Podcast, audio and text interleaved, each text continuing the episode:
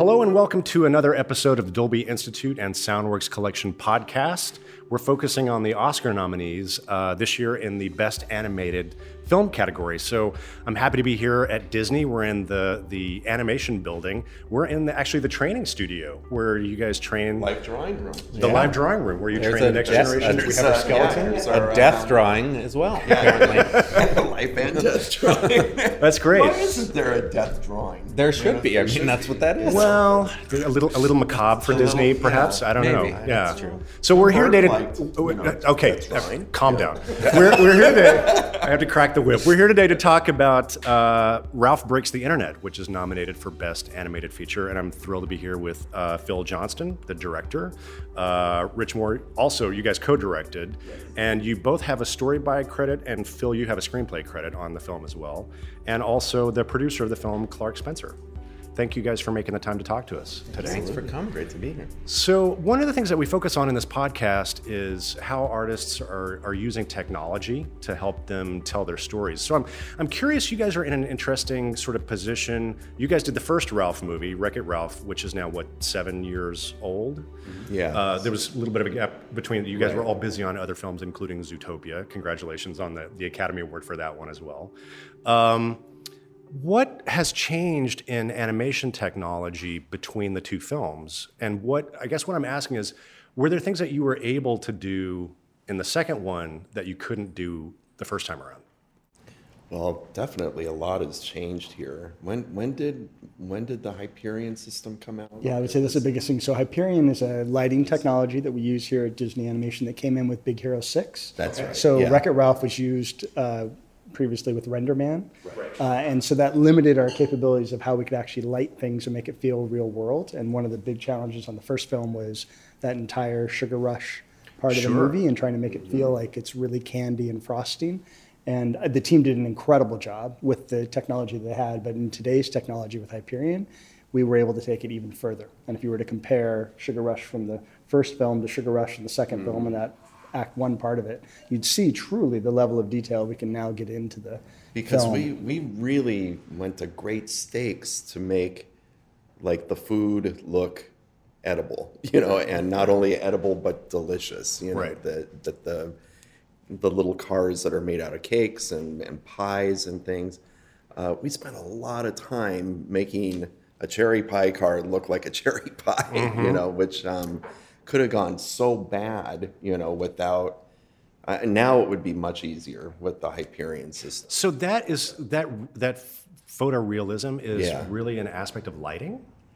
Definitely, yeah. Okay. Well, so that, that actually tees up another question that I, that you know that I that I had for you, which is um, in, in some of these uh, conversations on the animated films, it's been interesting to uh, have people explain like w- job classifications that people normally understand what they mean in a live action sense, right. And then what how does that map to an animation film? So I wanted to ask you about cinematography and the director of photography on this film, uh, who is Nathan Warner.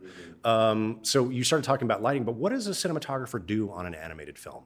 Well, there are two DPs, one one for lighting and one for layout. Basically, Nathan is the the, the, head of the layout. The yeah. the so it's. I mean, I think more and more it's it's mirroring the way, particularly big budget CG live action features are done. In that there's all this previs pre-visualization done within the computer. You know, so we have a, a camera that moves around within the digital space 3D with- space, right. with a lens you can swap out and you know a zoom and So you can change focal dolly lengths, all of and those all of things, that right? like it's exactly like Yeah. live action, and so many of our our um, DPs are coming from live action. Nathan has a, a long history in live action, so um, it, it's it's blurring the edge, you know, between animation and and live action filmmaking. I think, and and we don't do it just one way. Um, in a lot of cases, you know, Nathan will block out shots, you know, that have been kind of dictated by the the story team, you know, um, and cut together by our editor. And then other times, like we have a car chase in the film that uh, Nathan and his team um, took more of a live action approach to it. You're talking they- about the big slaughter the race, slaughter race, right, yeah, sequence, the- which is between yeah. Vanellope and Shank, and um, there was kind of a rough idea of what the uh, of what the chase was meant to be, and uh, and we boarded it very kind of simply. And then Nathan and his team actually went into the digital set and generated tons of footage, you know, of shots of these cars racing over 100 around. cameras mounted in that scene and, And- over a thousand shots. So our editor Jeremy Milton had it was more of a, a live action editing exercise. Oh, that's you know, interesting because so- you've got all these virtual cameras generating Yes. all of this mm-hmm. digital footage. That Yeah. then, That then so it's Jeremy like could then that gets choose dropped from. on the editorial staff of Yeah. like, here's a million feet of dailies Right. for you Absolutely. to Yeah, with, right? You which know, so- which would be how you would do it in a live action thing, where you have what amounts to coverage. Yeah. and, Right. and then you're just able to slap together the best version of it. And we're typically so much more regimented in in Mm-hmm. animation, where the the boards are really dictating what what's going to be on the screen in the final in in the final. But cut. this we wanted it to feel different Mm-hmm. from. And from was this a difference? Was the first Ralph kind of in that approach, or is this sort of a different paradigm, a different way of thinking about? Um, I think we kind of changed our way of thinking on Zootopia because we had at the beginning of that film uh, was Judy's arrival in Zootopia aboard aboard a train like a subway, um, and rather than try to figure out every shot in story with storyboard panels, we did kind of the same thing. Where and Nathan was our our um, cinematographer on that one too. That um, he generated tons of footage, you know, that we then took kind of a live act. We had the Shakira song, you know, to kind of play underneath it. So we we approached it more like a music video. Right, you know. right, right. So this now comes back to you as the producer. Like, oh, we need we need more editors. We need more time in editorial to deal with all this massive footage that we have coming in. Well, I think that, to your point, it's been an evolution in terms of how we make these movies, and we usually schedule the length of time we think it's going to take layout to actually create the footage and editorial to cut it to get it into animation. But we knew this sequence was really needed to be um, feel very visceral I need to feel real and I need to feel like we as the audience were going to believe that Vanellope wanted to stay in this world Right. and it was very different than the world of Sugar Rush for her. So as a result, we all talked and said we will put it into layout knowing that it will go at a much slower pace and give editorial the team they need, the time they need to actually cut it together. Right. Um, and it pays off in dividends later because then once everything is actually set, it can move very quickly. It just means you're going to slow down this part of the process to gain um, what you what you want visually before it moves forward. Yeah. And I, I do. I, we've talked about this before. Whether you know, we we hand draw the our storyboard artists draw every everything, every frame, and there is so that, that technology goes back to you know the dawn Oh, of yeah. animation. Yeah, in that goes 1920s. back to Like you're still you're still starting Gertie the dinosaur. starting Yeah. starting with pencil on paper, which is why we have this room. Or Right. or or uh, stylus on Cintiq. you Yeah. know, but, but the same idea. Same but with as as the technology uh, rendering speeds and stuff um, increase I, there is a function of layout you know of the the playing around with the camera in the virtual set that i think for particularly these big set mm-hmm. pieces so you're not wasting wrist mileage, pencil mileage, if you will, and breaking wrists, that there's probably a future where I think layout kind of takes over for some of what storyboards traditionally have functioned as because I mean, I think that scene is a perfect example of it. Once we knew kind of what the set looked like and what the what the beats, the emotional beats, which need to be boarded, and we need to feel what the characters are feeling. But then, giving the camera, you know, department uh, sort of a So I'm. I'm kind of curious about that. So where so how, explain to me sort of like storyboards versus layout versus previs. Like what's the where are the lines between these? What's the swim Well, lanes? uh, traditionally, it would go. We would start with a script um, that would go to story artists who draw storyboards, um, and they will board a sequence. Um, and they're not locked to. We never say like you know you have to do it exactly as the script. You know because these these people are writers themselves. You know so and uh, and they're figuring out other ways to come at you know the the narrative you know visually. Uh, so they generate their uh, their work, which is storyboards, um, which then go to editorial and are cut together like a scene, uh, married with scratch dialogue, usually in temp music. And once we get the sequence firing to the point that, that we're happy with it, it then goes to layout, which is basically camera, and they go into uh, that virtual world and start to kind of block out the sequence. You, and people are different. There are some people that want each shot to mirror the the uh, storyboard panels precisely. You know, there are others I think that we fall into that that that area that it, it's kind of a jumping off point right. you know and and we like to kind of get in there and and help you know find those angles with the with our cinematographer I'm curious about uh, this is your first time directing, right? So you you you came up as a, as a as a writer. Um, and uh, you know, in the live action world, you don't have a lot of director collaborations, but in animation, that's yeah. very much part of yeah. the. That's, yeah. that's so. How do you two work together? What's the what's the division? Kind of how do you guys attack things? And and most importantly, how do you deal with creative conflict and discord between the two of you? does, does, does, this, does this guy referee everything, or how, how, how, how does this collaboration work? I mean, first with like any kind of disagreements we're always pretty much on the same page you know that i mean there are so many people who have yeah. a voice in the process that you know i feel like you and i would mostly be on i mean there are occasional things that whatever 89% yeah yeah it was so it was more like because there are 500 people working on the movie mm. and you know at least 50 of them or 100 with very strong voices that are constantly hitting us with their ideas and feedback and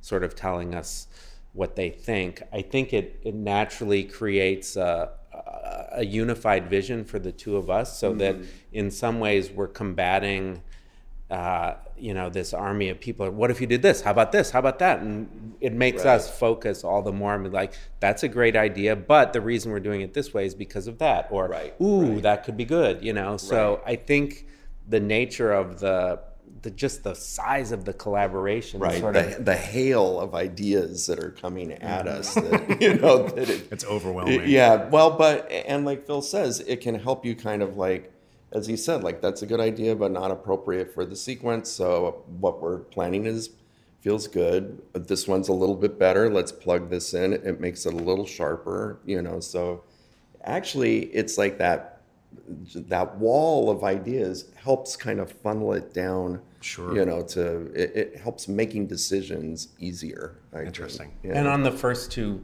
things we worked on where I was a writer, Rich was very open to the collaboration. So we worked really closely on yeah. the first Ralph and on Zootopia. And um, I don't it's know. It's very much the same on on this. Phil just has you know the title that he deserved on those other ones. You know, I think. I don't know if I deserved ever, but I'll some, say it. I have some, you know, I have some photographs of Rich that let's just say he yeah, don't want no, getting out there. he has the title that he deserves. and let's not talk about those. Fine, fine. Okay. All right, I'm not going to ask any follow-up questions on that. So do these do these uh, progressions in in lighting and I'm sure in computer firepower and, and rendering ability have have they allowed you to you know do different things from a production design standpoint? Mm. I, I, feel like the, the the the locations that we're in in this movie, Ralph Breaks the Internet, are in some ways much darker Mm. Uh, and more detailed and complex than than right. things that we've seen. I think I'm thinking about like the dark web, right? Yeah. Um, and even uh, you know even the, the, the slaughter race kind of yeah. right. environment. Mm-hmm. Can you talk about that a little bit?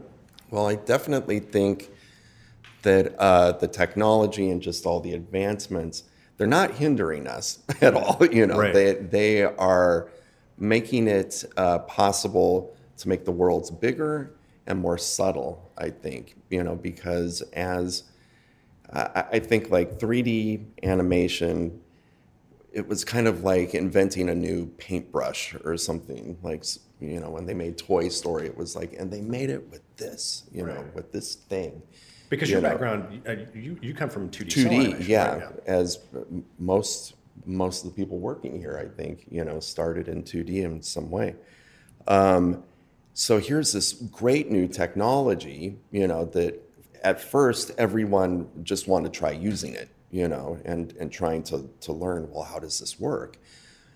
And I would say within the last 10 years, 10, 9 to 10 years, that it's become more about learning how to finesse now with that new paintbrush. Everyone's kind of mastered it and we know how it works. You know, it's not as foreign and exotic, you know, as it used to be.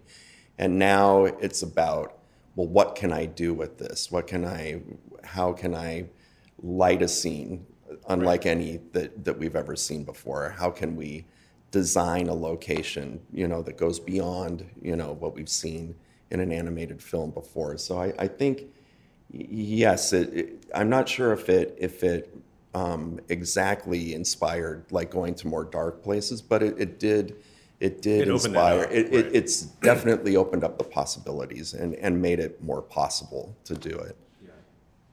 Well, from a production design standpoint, how do you? I mean, obviously, the major change in this film is that you you're envisioning the world of the internet Right. and making it literal. Right. How do you? That must have been such an interesting, awesome challenge. How did you? How do you decide what what does the internet look like? And That was that was a That big, was the million dollar Yeah. question. You know, it was easy to say, we're going to do a movie in the internet, you know, and everyone was like, what a great idea. And then the next day say like, okay, what does it look like? Yeah. And suddenly everyone's, oh my God, you know, this is daunting. You know, And this what is big. what are some of the numbers like just in terms of the the the scope like of the mil- millions of characters and mm-hmm. and vehicles and buildings? Yeah, it's the biggest animated film we've ever made. But we didn't go into it with that idea. I Right, mean, we didn't think say wasn't let's the make it goal, biggest right. ever. But you know? once once you realize you are going to go into the internet and you need the audience to believe it to be real, and the internet is this infinite space, you need it to feel that big. And so the team totally embraced that concept and developed uh, quietly while these guys are developing the story. Really developed the technology behind how are we going to have this many characters be on the screen at one moment in time. how are we going to have this many buildings be a part of this world? How are we going to have all this signage? I mean, you had to create an entire pipeline and a technology that would figure out how to procedurally place all that signage throughout the film. Even like how, how does asset tracking work in in in your feature animation pipeline? Just that, that They- must be that must be just a Wa- was there someone just tracking the signage? They do, yeah. They just tracks the signage and, and tags every building in a way to say we need to, because ultimately you're asking, in some ways, when it's this big, you can't art direct every single thing. You Right, have to have exactly. something start it, which Yeah. is the procedural side of it, and then have someone go in and say, okay, maybe if we move a few of these things around, it will, the, it, it will be more appealing. That from this angle, it'll be more appealing. So yeah, there was a lot of technology created around that. But I think that, to, to your guys' point, the hardest part was saying, from a production design standpoint, what's it going to look like? And we spent probably over a year just talking about because that. we we would never be able to finish making the film if we were handling every little you know tiny nuance you know it starts with us kind of saying course, it's yeah. the internet it has to feel big it has to it has to feel big sprawling it's growing constantly there has to feel like there's history to it you know that there's old stuff new stuff everything Well, I definitely, I definitely noticed that in the production design because it feels like there are certain, there's certain pieces of your internet world that have a more like a mid-century kind of feel, Right, yeah. right? there was an idea in designing the netizens, um, the the citizens of the internet, sort of with a, a style that that evokes the 60s, which is when the internet was born. Right. Technically, the Sure. the old, you know, the the first ARPANET. the ARPANET Yeah, right, in the yeah. late 60s, and so we sort of like that aesthetic and and. I mean, part of it was we just happen to like the way Well, they look, but it's there is just- a, there is also some there's logic a to reason it. there's a logic Yeah, to it yeah. you know that it, at least you can say okay i can see why they would look like that and i like how they look Yeah. you know so okay these things marry together well in my mind you know But it was really a research trip to downtown LA, a building called One Wilshire Boulevard. That's like a, A 14 long or journey we 15 took. story. All the Yeah. way to downtown. Most all films the get way to to go- downtown LA. we took the five Some teams go to the South Pacific, some go to Africa, Some go to some maybe go Norway. to Norway. We went to downtown went to LA. one You went to- you went to a data center and yeah downtown. yeah we went to a render farm basically But it, it houses all of the internet connections for the West Coast. And it was kind of going in and seeing all of that hardware that said it's not this elusive thing like a cloud. It really is something that's Like this is where eBay early actually lives. Right. Exactly. Yeah. No, This you is remember literally Yeah. they said like Yeah. yeah. Siri is in this box, Wow. you know, and because it's here in LA, uh, it gets to you a millisecond quicker than if it had to go around the world. you Interesting. know, Right, So right. It's very, very strange. You know, to I presume that's a fairly secure building. One, oh, gotta be, but there's Yeah. hardly any people. You know, no, it's, it's, so it's over 20 floors, and and they're engineers that sort of tend to their whatever company they work for that that uh, you know they have their little cage with their box in it, and and they may be there or may not be there. So that we would go on floors where there would not be a single person. Yeah. and it's just rows of servers just humming and and some some are well kept you know some look horrible i mean it's Yeah. like the wires are everywhere and So, but from that, you took this idea of like, there's a space in here where you know eBay is. correct Yeah. Yeah, My favorite. The- you guys were so subversive with "Oh My Disney." Oh, my- how did you guys get away with that? How did how did how did the, Who the knows? corporate overlords? I let you don't. do I mean, sometimes you just plow into things and are we're so delusional about things. We're like, oh, this will be fine. Sure, I'm sure they'll like it.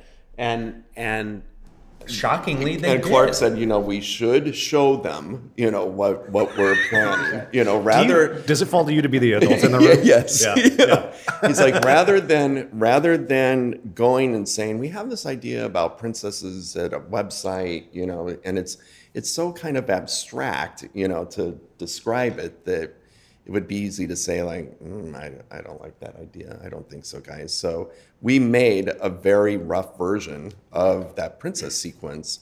Um, again, like animatics, you know, with uh, scratch dialogue and uh, showed it to them and said like this is what we're thinking and they loved it you know That's great. got a great you know So the takeaway is it's better to ask forgiveness than permission. yes yeah, sometimes in this case right. in this case yes But it really is to the credit of the way that you guys balance the that fine line of how do you sit there and have fun with the characters, but also be respectful. How do you have us poking fun at the company, but also be respectful? It's all that being careful in terms of that line, and it really did prove out. You guys were scene. really careful threading that needle. I mean, you've got the little subversive stuff like she you know, breaks the slipper. And Yeah. like, I'm amazed but that to- no to one's done that joke knife point before. with his slipper. But Yeah. at the same time, but it's also really funny. If it wasn't funny, you wouldn't be able to get away with it. And I right? think you know we always talk about um, it's it's easier to make fun of your mom or your dad because you love them, and so you can Mm-hmm. you can poke at them and and satirize them, but it's done with sort of an abiding love and affection, which we have for those characters, Yeah. even though we're taking. I think the piss that's out of the them. best satire comes from the things that you like. Yeah, of you know? course, It's of like course. the things that Yeah, that if it were, if satirized it were, if it were, for instance, Warner Brothers making fun, it would probably Right, then wouldn't- it's- then it becomes Well, first of all, they wouldn't, they would never have gotten the rights, so it's, Right. it's, so it's self, self-resolving issue. Um, I want to talk about sound a little bit um, and the role of sound in the storytelling for the film because there, there were obviously all these locations and environments gave some really rich opportunities, um, and you worked with the, the team up at Skywalker Sound. Addison Teague was the supervising sound editor, and you get, did some work with Gary Rydstrom, I know. So, uh, what was your approach to how did you engage that team, and how did you work with them on creating these soundscapes? I mean, it's first of all, they're extraordinary, and we we worked really closely and really well. I think Addison was kind of our our our day to day guy, and and Gary was helping him out and overseeing up there. But the I would say the biggest challenge was the internet itself and giving it a sound design that was both frenetic and chaotic and huge and vast, but not not so annoying that like there was a lot we had to uh, really fiddle with the dials of how just how much there was. Because if you look out at that cityscape there are millions of buildings and millions of people and you know and it's it's sort of like thinking how do you make New York sound appealing and not just "Eh, eh, hey jerk get over you know like Yeah, you can't just do loud city sounds and there were times when you know the pop-ups were like and it was this popping thing that was so constant it was like bubbles and we're like what is that? That's so annoying. Someone frying bacon. and then they just turned that down and then suddenly it was just so appealing and and it was a lot of back and forth and i man i love working with those Yeah, guys. They're no, it's so like good. Addison gives you a lot, you know, and what's great is just kind of clearing a little bit out. you Well, and know, that's so that's when you start working finding, with yeah, David Fluhr and Gabriel Guy on the Yeah, because yeah. you just No, have, you have so much material coming in. you start in. to kind of find the sculpture in the block, you know, like, oh my God, it's revealing itself, you know.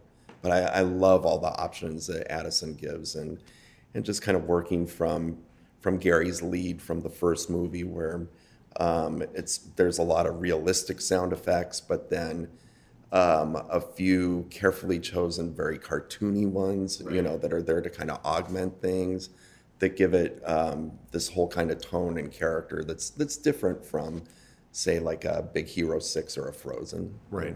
Well, I think that that aesthetically is kind of the, the biggest change in animation from a sound perspective that's happened. Because when I think about the animated films when I was a kid, very dialogue, very music heavy. right yeah Not a tremendous amount of attention paid to you know to sound design and sound No, effects.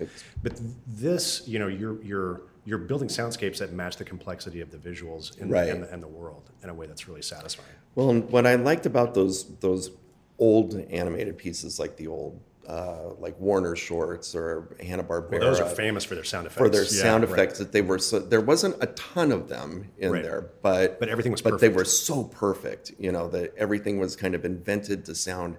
That's exactly what it would sound like if someone got hit with a plank, you know, or uh, you know, Right.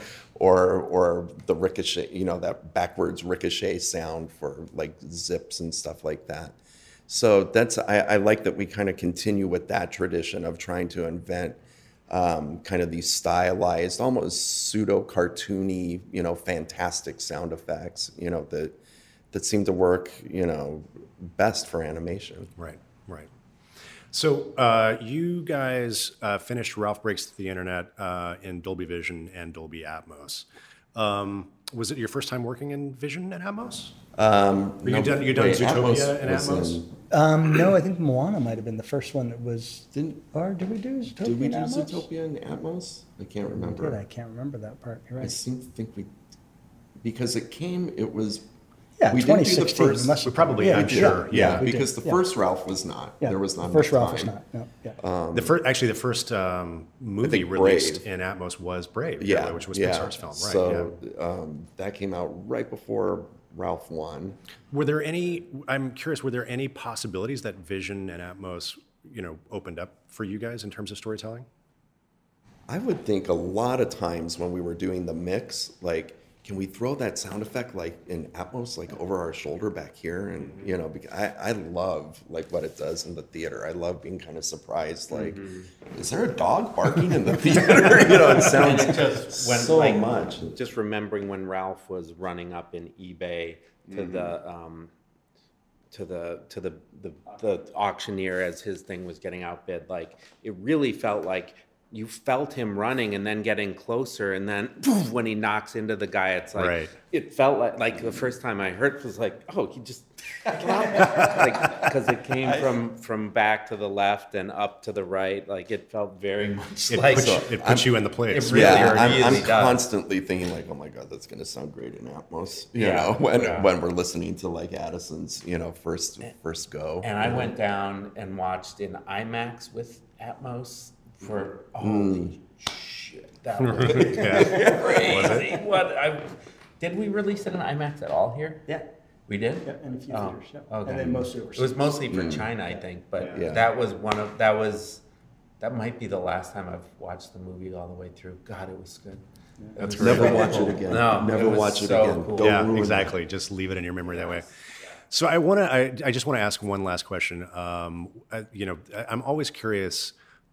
What's your favorite sequence in the film? Just what's the most as as as somebody who's like watching the film again? What's really satisfying to you? Clark, you start. Okay. Um, well, I always like the scene when Ralph goes in and discovers the comments room. And I think because for me, as I'm watching the movie, I'm not expecting that. I've just been enjoying this world for so long, and it was the idea of making sure we make the internet be appealing, but we also balance the what's also complicated about the internet. And it's that moment that we really get to start to see it, and knowing how hard that can be for someone to actually read comments about them and that impact, especially for someone as insecure as the character of Ralph is. So for me, I always get very emotional in that scene, and am, am proud that that, mo- that part of the movie exists because I think it does give that balance to the internet's this incredible tool, and it also has these really scary parts to it. Yeah, absolutely. Yeah. Um, God, I have a whole bunch, and I don't want to steal yours. You can have it. I'm going to change it. No, I have. But I have a You new guys one. have, you guys have have answered this question before, have you? I have the new Oh, one. okay. though. Oh, but good. There's a scene right in the middle of the movie where Yesss is uh, sending out a pop-up army to to sell Ralph's videos at, at BuzzTube, um, and it was one of those sequences for the longest time. It was very hard to crack. Like, how are we going to show you know basically a, a videos going viral inside the internet as if it's a business, you know that this Right. that this woman is running.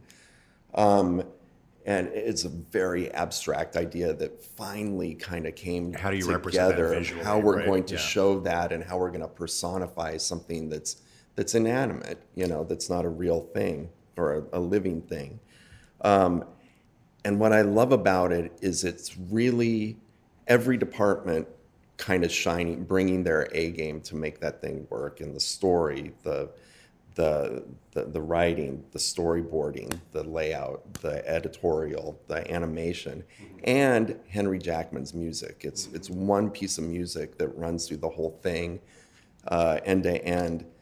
That really just it, it weaves all over the place. It has huge highs and lows, and it just ties the whole thing together. And I remember seeing that for the first time, all finished with the music, the sound mix, and it's like, I can't believe it. I know, I know. It was we satisfying, finally right? it was so satisfying to see it and it's like i love that part of the movie when it comes up when i'm watching the movie i'm like oh boy here's this part like i get really excited whenever that part comes up And similarly, uh, the the um, the Ralph Zilla, the big monster made out of Ralph's, um, had a, a whole bunch of issues very Yeah. similar to what Rich has described. So how are we going to portray this Right. you know how are we going to portray Viral ralph's, Ralph's, own right. insecurity being the villain Right. of the story and and you know we've talked a lot about just the technical hurdle of there are over well over a million individual Ralphs that go up to make a